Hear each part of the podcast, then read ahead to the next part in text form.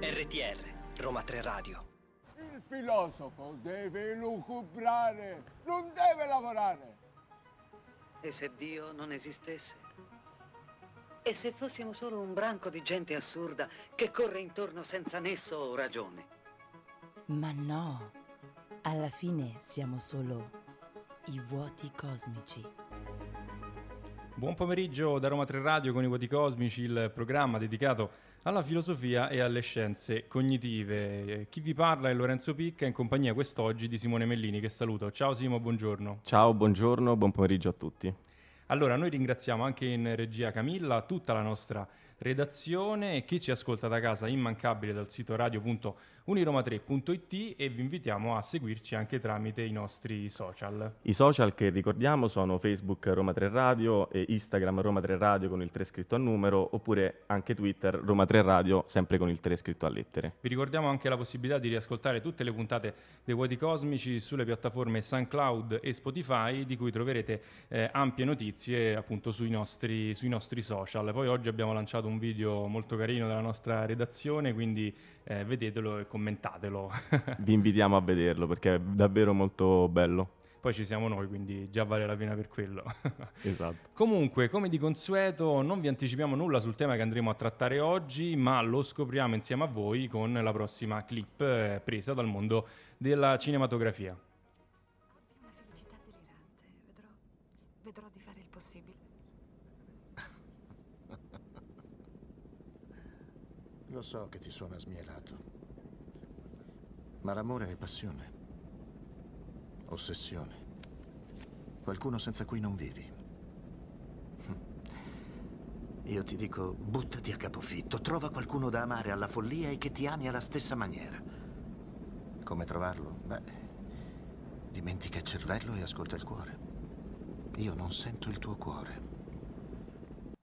E queste erano le parole di Anthony Hopkins nel film Vi presento Joe Black, film del 1998 diretto da Martin Brest. Sicuramente una delle scene più, più citate sul, appunto sul, sull'amore, però eh, la particolarità, noi abbiamo scelto queste ultime parole proprio perché appunto il protagonista in questione consigliava a, appunto a, alla figlia di non seguire il cervello ma di seguire il cuore. Questa è un po' la visione comune che tutti noi abbiamo dell'amore, ma oggi da scienziati cognitivi andremo a vedere invece cosa succede all'interno del cervello e quindi cerchiamo un po' di seguire il cervello in quello che appunto noi chiamiamo innamoramento. Sì, perché appunto seguiamo tutti il cuore, invece sarà interessante vedere cosa ci dice la scienza.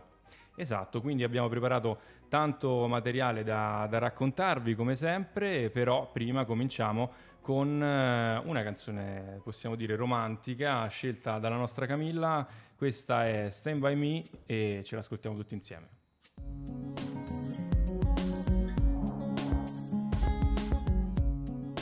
RTR Roma 3 Radio Possiamo dire che con questa canzone scelta dalla nostra Camilla scopriamo una sua, una sua vena romantica che non conoscevamo. Bellissima canzone, infatti complimenti Camilla, hai decisamente un ottimo gusto musicale. Brava, brava la nostra Camilla. Allora, a proposito di romanticismo e di amore, abbiamo detto che oggi cercheremo un po' di andare contro quella che è la visione comune dell'amore, no? eh, che lo vede in una connotazione possiamo dire più metafisica, ma eh, cercheremo di considerarlo, eh, vestendo un po' i camici degli scienziati, come un fenomeno umano e, e animale, ovviamente, no? appunto eh, siamo pur sempre animali anche noi e dunque anche quello dell'amore è un fenomeno che può essere indagato in un'ottica evoluzionistica, ovviamente. Innanzitutto nella prospettiva darwiniana l'amore, eh, o quello che noi intendiamo con amore, va letto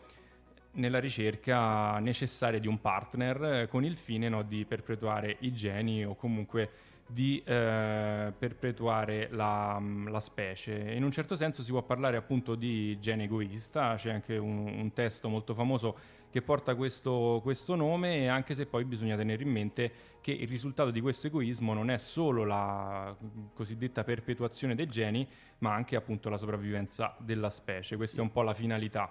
è proprio su questo tema infatti che mi riallaccio perché eh, questo bisogno di un partner con cui riprodursi si esprime attraverso, possiamo dire, la libido, un tema molto caro a Freud che eh, determina appunto l'istinto sessuale. Tuttavia, mh, mm, come stavi dicendo tu, l'errore più comune di pensare all'amore come espressione sessuale, che quindi in maniera totalizzante agisce su livelli differenti, diciamo, ci può portare un po' nell'errore. Infatti non, non è così, poiché eh, ciò che interviene nelle dinamiche amorose è anche il mantenimento soprattutto della prole, che assume da questo punto di vista un'importanza maggiore del sesso, possiamo dire. Infatti gesti come il bacio, la carezza o altri eh, presenti anche in altre specie animali che a noi possono sembrare un po' così naturali, sono espressione diretta proprio della cura parentale, la quale dimostra come l'amore nella sua perpetuazione non abbia affatto un carattere preminentemente eh, sessuale. Sì, possiamo dire più che altro che l'amore eh, risulta essere un istinto biologico mediato da quelli che vengono definiti i cosiddetti vincoli, vale a dire ciò che eh, in un certo contrasto con la selezione naturale adattiva impone una direzione, possiamo dire, specifica ai cambiamenti fenotipici in coerenza con la storia passata. Ad esempio, eh, mi viene in mente che la riproduzione sessuale è un vincolo nell'instaurazione dei legami, così come la percezione della bellezza dei volti è un vincolo che può indirizzare verso la scelta del partner. Eh, questo è anche un tema molto interessante e caro alle scienze cognitive, dopo lo approfondiremo, questo della, della percezione dei volti, come vengono eh, scelti i volti e c'erano, se non sbaglio, anche degli studi no, che dicevano che all'interno di una stanza con moltissime persone bastavano veramente pochissimi secondi e pochi sguardi per riconoscere diciamo, eh, degli individui che a noi apparevano in qualche modo attraenti. Sì, sì, perché eh, quando un, un, um, ci sono, infatti come, come accennato, ci sono dei fattori che quando un volto è più attraente è perché lo riconosciamo anche più facilmente, quindi eh, c'entra anche appunto la velocità del riconoscimento, ma comunque è un tema che tratteremo eh, certo, e anche ovviamente il, l'aspetto culturale, ma anche proprio come funziona tutto il nostro apparato cognitivo, come eh, appunto eh, immagazziniamo informazioni sull'ambiente circostante e anche quali sono appunto le informazioni che ci colpiscono di più. Noi adesso a proposito di amore ci andiamo a sentire una canzone d'amore eh, strepitosa. Bellissima. Questo è Fabrizio De André con eh, quella che possiamo definire un po' sì, forse il manifesto dell'amore, dai, azzardo questo, quindi amore che vieni, amore che vai.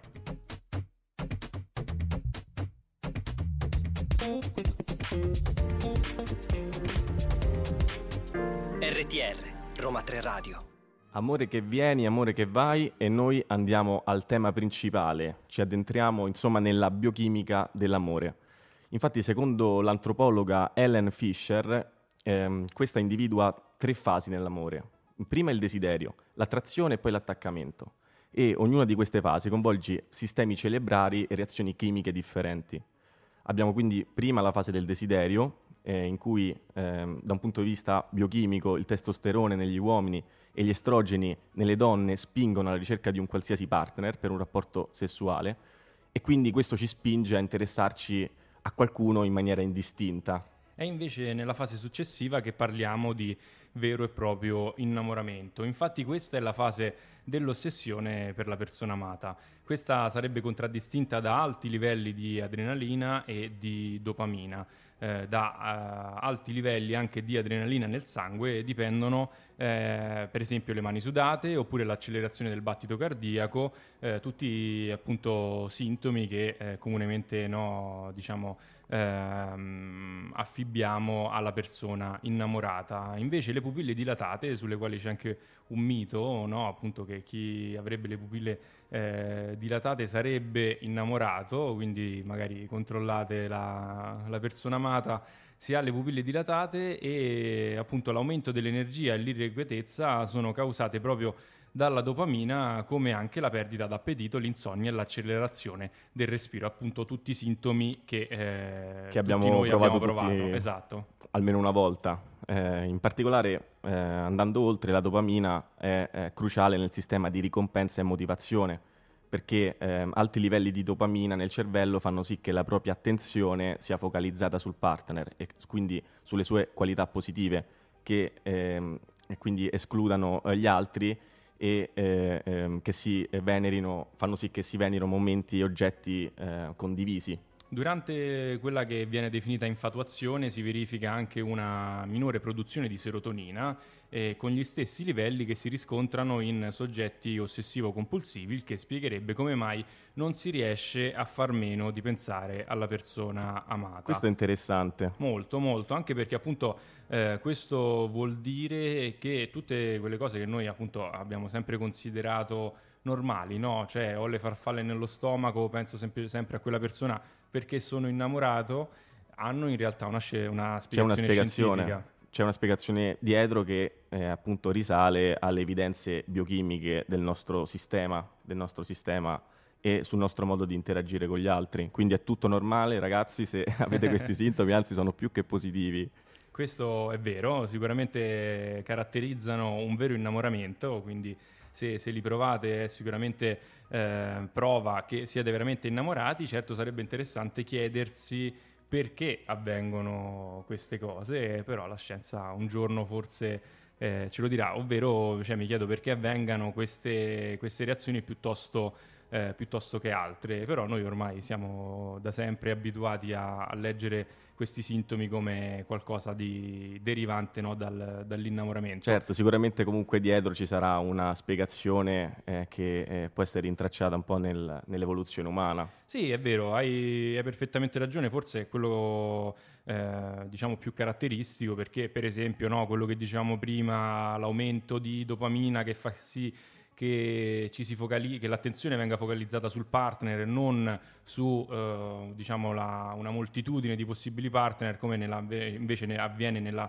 nella prima fase, no? fa sì che poi appunto ci si possa eh, accoppiare con, eh, con, più, con un'attenzione eh, ci si dedichi alla, appunto alla compagna o al compagno, così che poi appunto si possano allevare i figli e dunque in una prospettiva sempre evoluzionistica e votata alla, alla riproduzione. Noi ci ascoltiamo adesso un altro brano, questa è Taylor Swift con la sua Lover.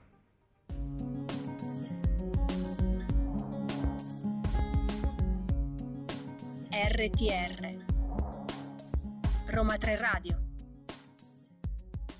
L'over di Taylor Swift e torniamo a parlare della biochimica e in particolare parliamo eh, dell'inibizione che ci procurano i processi di innamoramento, in quanto eh, eh, l'inibizione aree cerebrali implicate eh, riguarderebbe il giudizio sociale e, e le emozioni negative, osta- ostacolerebbero poi la capacità critica, così che idealizziamo l'altro e rimaniamo inconsapevoli dei suoi difetti, un- un'altra eh, cosa che ci succede molto spesso, no? E spiega questa nostra particolarità. Sì, sì, spesso, no? Appunto, quando eh, ci sentiamo innamorati di un'altra persona, nonostante magari chi ci sta intorno, non so, i nostri amici, le nostre amiche ci dicono, eh, però quella persona non è proprio così positiva per te, eh, però noi no, non ci vediamo, come si dice, no?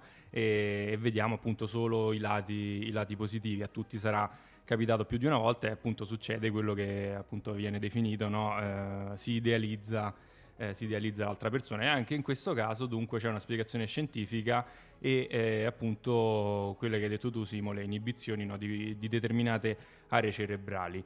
Poi eh, durante il periodo invece dell'attrazione eh, appunto si richiede un dispendio energetico al nostro corpo molto importante e, e, proprio per questa ragione questo periodo non può durare a lungo. Ci sono stime diverse su quanto possa durare questo periodo, però ciò che è certo è che appunto non può durare a lungo proprio perché il dispendio energetico eh, richiesto è, è, molto oneroso. Subentrerebbe dunque a un certo punto un nuovo desiderio, quello dell'impegno e della stabilità, come dicevamo anche prima. Dunque la, sessu- la sessualità passa in secondo piano e si è indirizzati verso la, la cura della, della, prole e questo è un po' quello che eh, appunto comunemente no, viene ehm, diversificato con i termini magari sesso e amore, no? senza citare Venditti a questo punto che comunque diceva che non c'è l'uno senza l'altro però appunto c'è questo passaggio sì, dall'uno all'altro. Soprattutto è un passaggio importante perché ci porta alla terza fase eh, individuata dall'antropologa, che è quella dell'attaccamento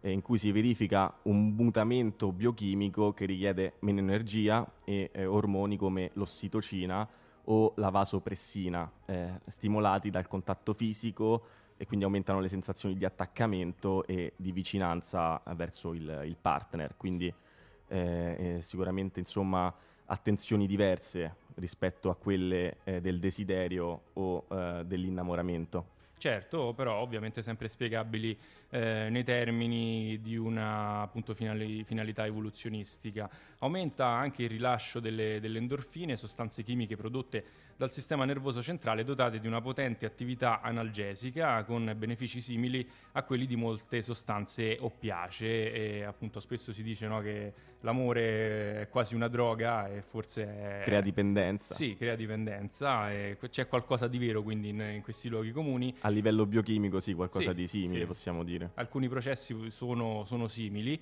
e appunto questo rilascio di endorfine induce anche una sensazione di appagamento e crea appunto, eh, come detto prima, la sensazione quasi di una, di una dipendenza. Sì, eh, l'amore, andando al dunque, fa parte dell'istinto biologico per la sopravvivenza della specie, ma eh, può, appunto, andiamo un po' a- al fulcro del, del nostro tema, eh, va oltre il, il semplice impulso sessuale, la scarica libili- libidica di cui parla Freud, e sembra essere progettato per focalizzare l'attenzione su una persona in particolare e per rimanere con lei abbastanza a lungo, a lungo da eh, prendersi cura dei bambini, quindi finalizzato insomma al mantenimento del- della prole. Per cui l'amore romantico possiamo dire che avrebbe l'aspetto più che di un'emozione, di una motivazione che guarda appunto al raggiungimento di, di un obiettivo e, e di una ricompensa. Certo possiamo dire che una visione del genere è poco romantica. Poco romantica, che- ma questo è sempre l'obiettivo, insomma, delle scienze che ci danno un po' la verità, ci rendono più consapevoli, però magari eh, spesso no? Eh, spezzano un po' quello- l'idea, che, l'idea più romantica, più emozionale. Certo, certo. Poi ovviamente lasciare un, un- un barlume di magia è sempre bello, però Ma noi sì, perché no? da aspiranti scienziati cognitivi abbiamo anche l'ordine di eh, riportarvi un po' con, con i piedi per terra. Noi eh, però adesso continuiamo un po' diciamo, a sognare con eh, Samuele Bersani e ci andiamo ad ascoltare la sua Giudizi Universali che sicuramente eh, ci riporterà un po' Con i piedi per terra. o al romanticismo, non lo so, vedremo.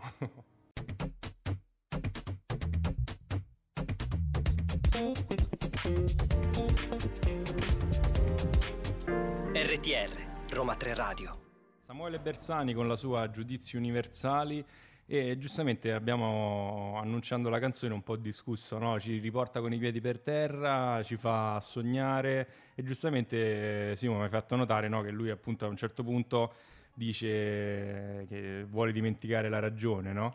Sì, ha una visione un po' molto cerebrale, controllata, diciamo, dell'amore. Infatti c'è una frase che mi colpisce molto, che è quella torre di controllo aiuto, sto perdendo l'aria dentro il serbatoio, no? Che quindi spiega anche, no? La sensazione no? Que- di quelle sensazioni che abbiamo descritto fino perdita adesso. di coordinate. eh sì, sì. un individuo troppo controllato. È una canzone che personalmente a me piace molto. Sì, sì, no, anche a me poi grandissimo eh, lui, oddio, ho perso il nome, mannaggia a me. Samuele Bersani. Samuele Bersani e sicuramente descrive molto bene anche quello che può essere appunto no, la, la- la condizione dell'innamorato, in questo caso mm, forse non ricambiato, no? questo un po' si evince dalla, dalla canzone, però appunto quello che dicevi tu è proprio la sensazione di perdita di, di coordinate che appunto prova chi, chi è innamorato. Comunque, tornando invece sulla strada della, della scienza, possiamo dire che in fin dei conti, cercando di dare un po' una definizione di amore, l'amore, eh, amor- amare anzi significa in qualche modo prendersi cura dell'altro, quindi amare in senso più, più- più ampio del, del termine. Proprio per questo eh, è molto importante il rapporto che sin da piccoli eh, si stabilisce con, con i genitori, ovvero con le figure di attaccamento che per prime si, si prendono cura dei, dei più piccoli. Sì, qui entriamo un po' nell'ambito della psicologia dinamica, andiamo a vedere eh, questa fo- teoria del- della- dell'attaccamento, perché come ci spiega appunto la psicologia dinamica, da queste prime forme di interazione, quindi quella con, con i genitori, creiamo il nostro modo di interagire con il mondo e in particolare quindi determiniamo il nostro modo di relazionarci con possibili partner sessuali, quindi. A tal riguardo John Bowlby eh, ha sviluppato una delle teorie più contemporanee riguardo proprio l'attaccamento. Egli sostiene che a seconda dei comportamenti manifestati si possono individuare ben tre tipi di legami, ovvero sicuro, insicuro anzi sicuro, insicuro evitante e insicuro ambivalente. Sì, tra l'altro la professoressa Altavilla, che salutiamo, nella le- nelle lezioni ha fatto vedere la differenza eh, tra queste forme di, di accatta- di attaccamento e quello che provoca poi nel, eh, nel- nell'interazione con, con il bambino. Una differenza che eh, principalmente riguarda la, siga- la sicurezza che il bambino poi sviluppa nell'esplorare esplorare l'ambiente circostante. Però diciamo, ehm, sì, possiamo dire che l'aspetto più interessante all'interno del nostro discorso è che quindi l'attaccamento, come dicevamo anche prima, prima della scarica libidica, quindi eh, come ehm, su- quanto sosteneva Freud, è più un istinto profondo che quindi ci spinge a ricercare l'altro, quindi a conferma che l'amore va oltre la semplice ricerca della, della scarica sessuale. Eh sì, questo è un altro, diciamo, tassello a favore della teoria secondo la quale ci sarebbe alla base del- dell'amore to cure appunto, la, mm, appunto la- la- l'amore, ma possiamo dire la cura parentale, no? E quindi la, la prima forma di società che, che- che sia esistita, no? Quindi appunto la, famiglia, possiamo dire. La prole, E- sì, La la- prole, sì, e legami, legami più stretti, cosa che invece appunto ehm, la, la sessualità vera e propria, la libido verrebbe in qualche modo in, in secondo piano. E, e poi appunto quello che dice Bolby potrebbe essere riassunto un po' nel, ehm, diciamo nel, nel modo di dire no? che appunto i- gli uomini e le donne si comportano con i propri partner, eh, partner sessuali come eh, diciamo si sono relazionati con, con i genitori. no? Freud ci ha fatto tutta una, una psicologia su, su questo. E, e mentre noi continuiamo un po' a, a autopsicoanalizzarci, ci ascoltiamo i The Smiths con eh, una canzone troppo famosa per essere annunciata.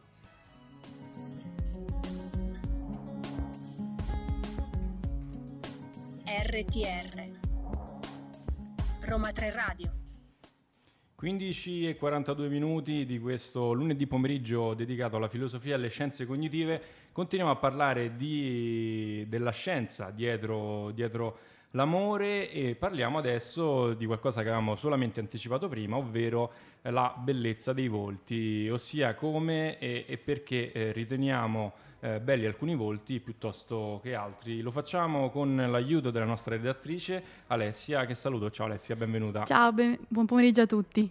Allora Alessia, ehm, anche dietro la- il riconoscimento di un volto bello che appunto può eh, sembrare attraente ad ognuno, ad ognuna di noi, eh, ci sono delle ragioni scientifiche. Raccontaci un po' che cosa hai approfondito in merito a questo.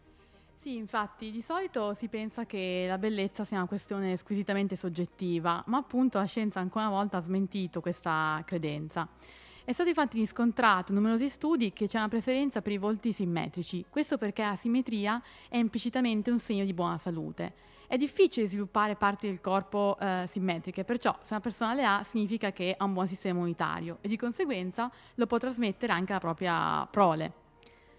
Eh sì, questo rientra poi sempre appunto nella, nella visione evoluzionistica no? di, cui, di cui parlavamo prima e che fa un po' da cornice a tutta questa, tutta questa puntata perché ehm, in questo caso quello che ci chiedevamo prima, no? perché eh, sviluppiamo questi, questi sintomi, perché ci sudano le mani, no? perché sentiamo le farfalle nello stomaco, in questo caso il fatto di essere attratti da eh, volti simmetrici non è un caso, ma è proprio il... ehm, è, è dettato dal fatto che appunto questi volti simmetrici sarebbero eh, segno appunto di, di buona salute, di un buon sistema immunitario e dunque di un partner eh, molto di un, di un partner migliore no, per eh, appunto perpetrare i nostri, i nostri geni. Ora tutti a guardarsi allo specchio per vedere quanto si è simmetrici. Esatto. Esattamente, e poi mi viene in mente anche no, quello che, eh, che, che diceva Kant, la bellezza è negli occhi di chi guarda, dunque è soggettiva. In questo Fino caso, a un certo punto, fino a un certo quelle cose, punto. la bellezza degli occhi, eh, alla fine non, non- non conta a quanto pare, o, cap- o come stanno i capelli. Si Eh riduce sì. tutto alla questione della prole alla fine. Sì, oppure un altro leitmotiv potrebbe essere quello di dire noi scegliamo ciò che ci piace, ma non possiamo scegliere cosa ci piace veramente, no? Cioè, nel senso siamo attratti, possiamo scegliere fra magari una persona o l'altra dalla quale siamo più attratti, però il motivo per la quale siamo attratti da quella persona e non dall'altra in realtà non lo scegliamo proprio noi, ma il modo in cui siamo, in cui siamo costruiti e le finalità a cui tendiamo, cioè di, di riprodurci. Sì, che da una parte è anche un aspetto positivo questo secondo me perché appunto mh, va al di là della ragione per certi aspetti, che, anche se sono comunque ehm, cose eh, chimiche, biochimiche, però riguardano appunto la struttura um, corporea e vanno al di là della ragione, no? Sì, forse vanno al di là della nostra ragione, ma c'è una ragione più grande che è quella evoluzionistica, no? E, però sì, io ripeto che comunque si perde un po' del, di quella magia che c'è, che c'è nell'amore. Triste, sì. Un pochino. Però vabbè, eh, ritiriamoci su con, eh, con i tiro mancino e, per modo di dire, perché in realtà parliamo di un amore impossibile, però in questo caso appunto se l'amore sarà impossibile noi ci diremo vabbè ma non sono triste, sono solo i processi biochimici che sono all'interno del mio cervello e quindi ci passerà.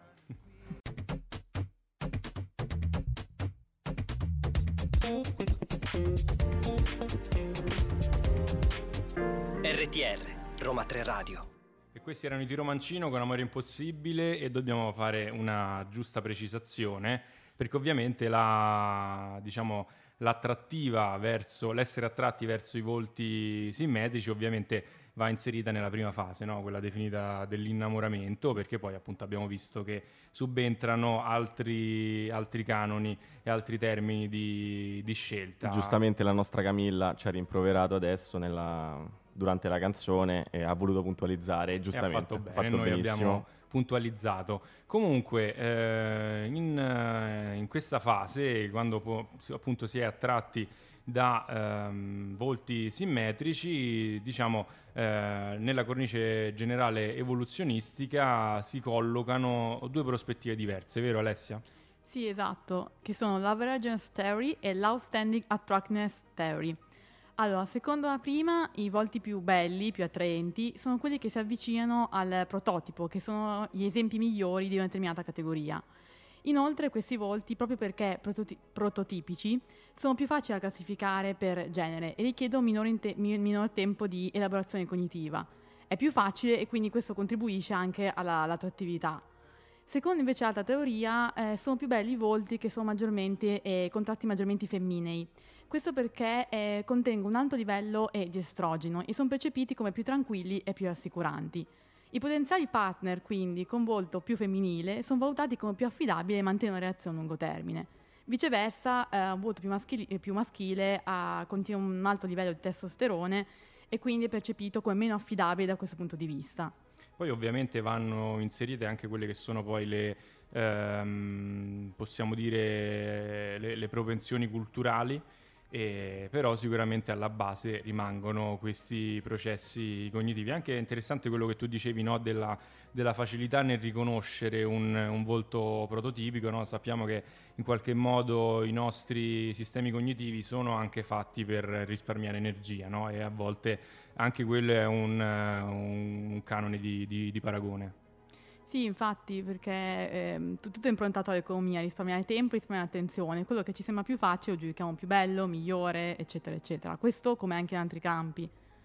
È vero, penso per esempio al fatto no, quando tutti dicono che una determinata persona è bella, come magari appunto un sex symbol, no? una sex symbol, quindi siamo tutti portati a dire sì è bella e diventa un po' il, il prototipo di, di bellezza no? con le varie figure maschili o femminili che appunto per esempio nel mondo del cinema, no? del, dello, dello, spettacolo.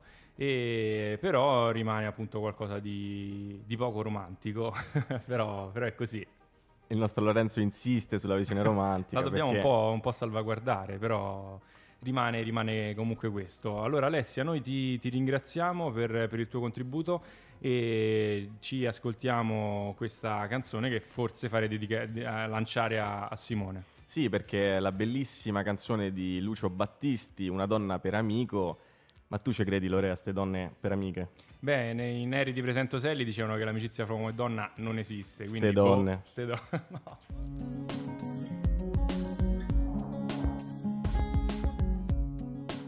RTR Roma 3 Radio Camilla che mi apre il microfono prima.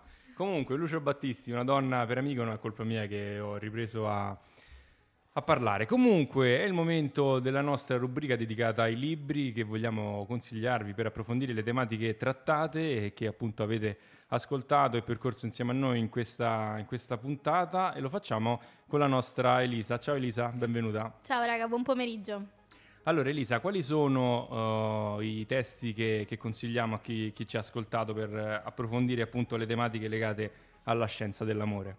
Allora, io vi proporrei un libro che è il testo principale, poi altri articoli perché effettivamente la questione è talmente articolata che gli articoli vi spiegano più, più con precisione. Uh, disclaimer iniziale, uh, stiamo parlando, ricordiamoci, di scienza dell'amore, non seduzione, quindi questi libri non serviranno a trasformare nessuno in Don Giovanni o in Femme Fatale, uh, però vabbè, si possono usare come punto di partenza scientifico, mettiamola così. Vabbè, io e Simone non ne abbiamo bisogno, dunque. Esatto, siete senza speranza direttamente. No!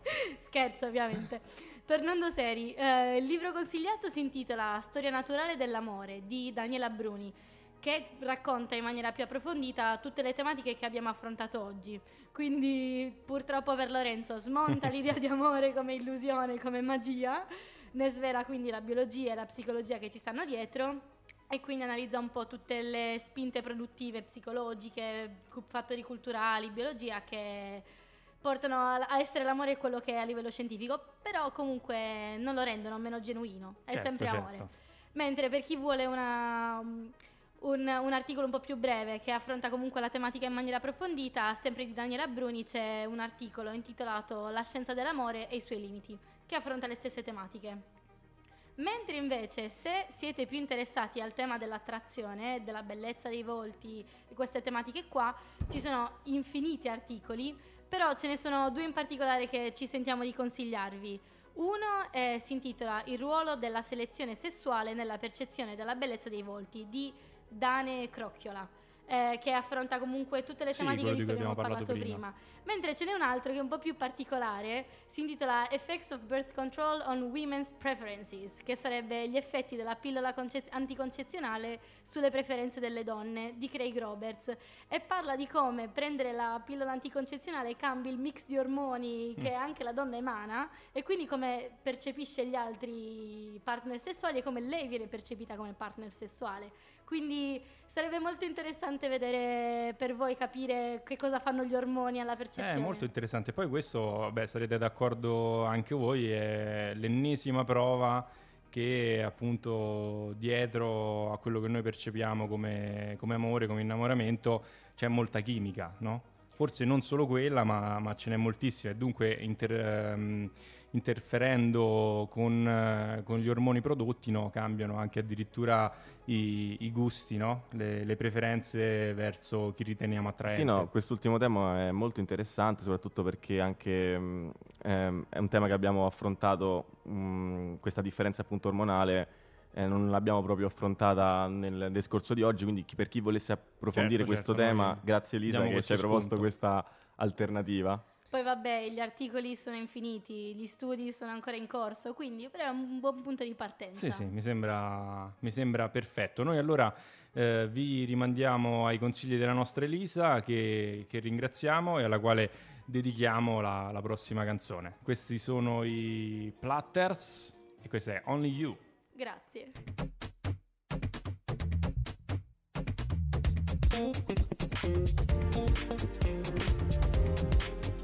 RTR, Roma 3 Radio. Ovviamente questo è un remake eh, di... mm, Mannaggia, c'ho il vuoto Il vuoto cosmico. cosmico. Eh, Elvis Presley, scusate. Presi- no, come no? William dice di no. Vabbè, questa la tagliamo. Chuck.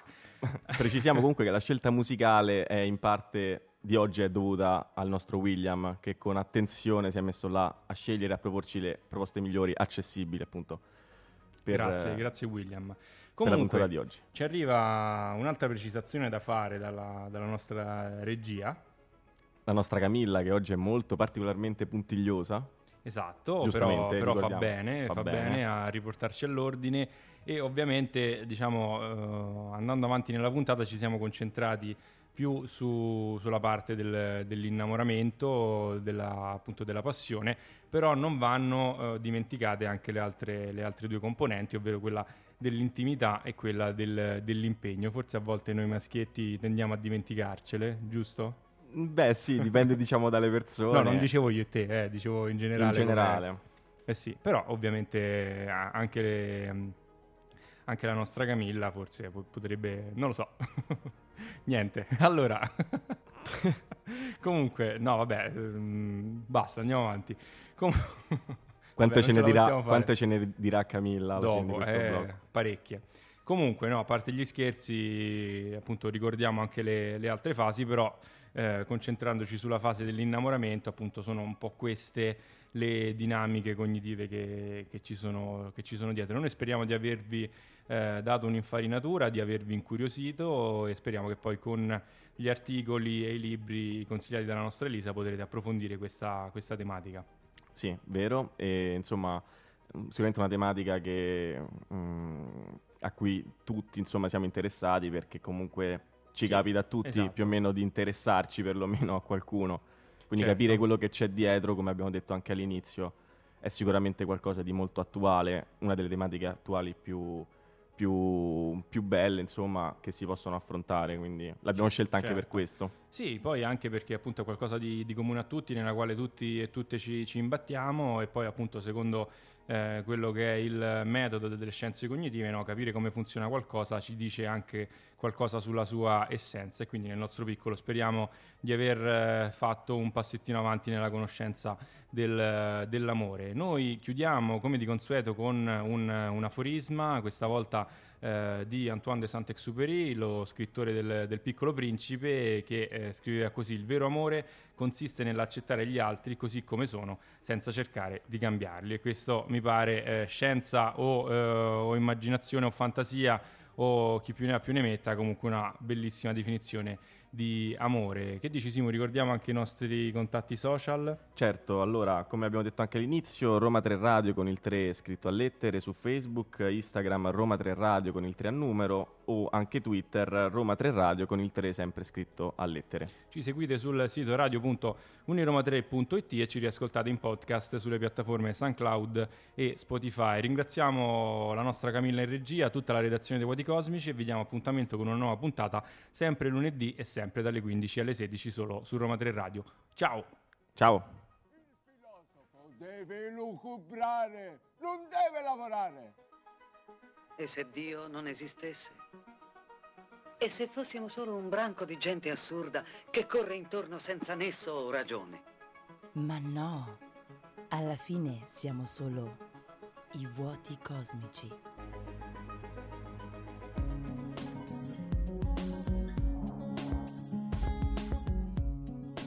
RTR Roma 3 Radio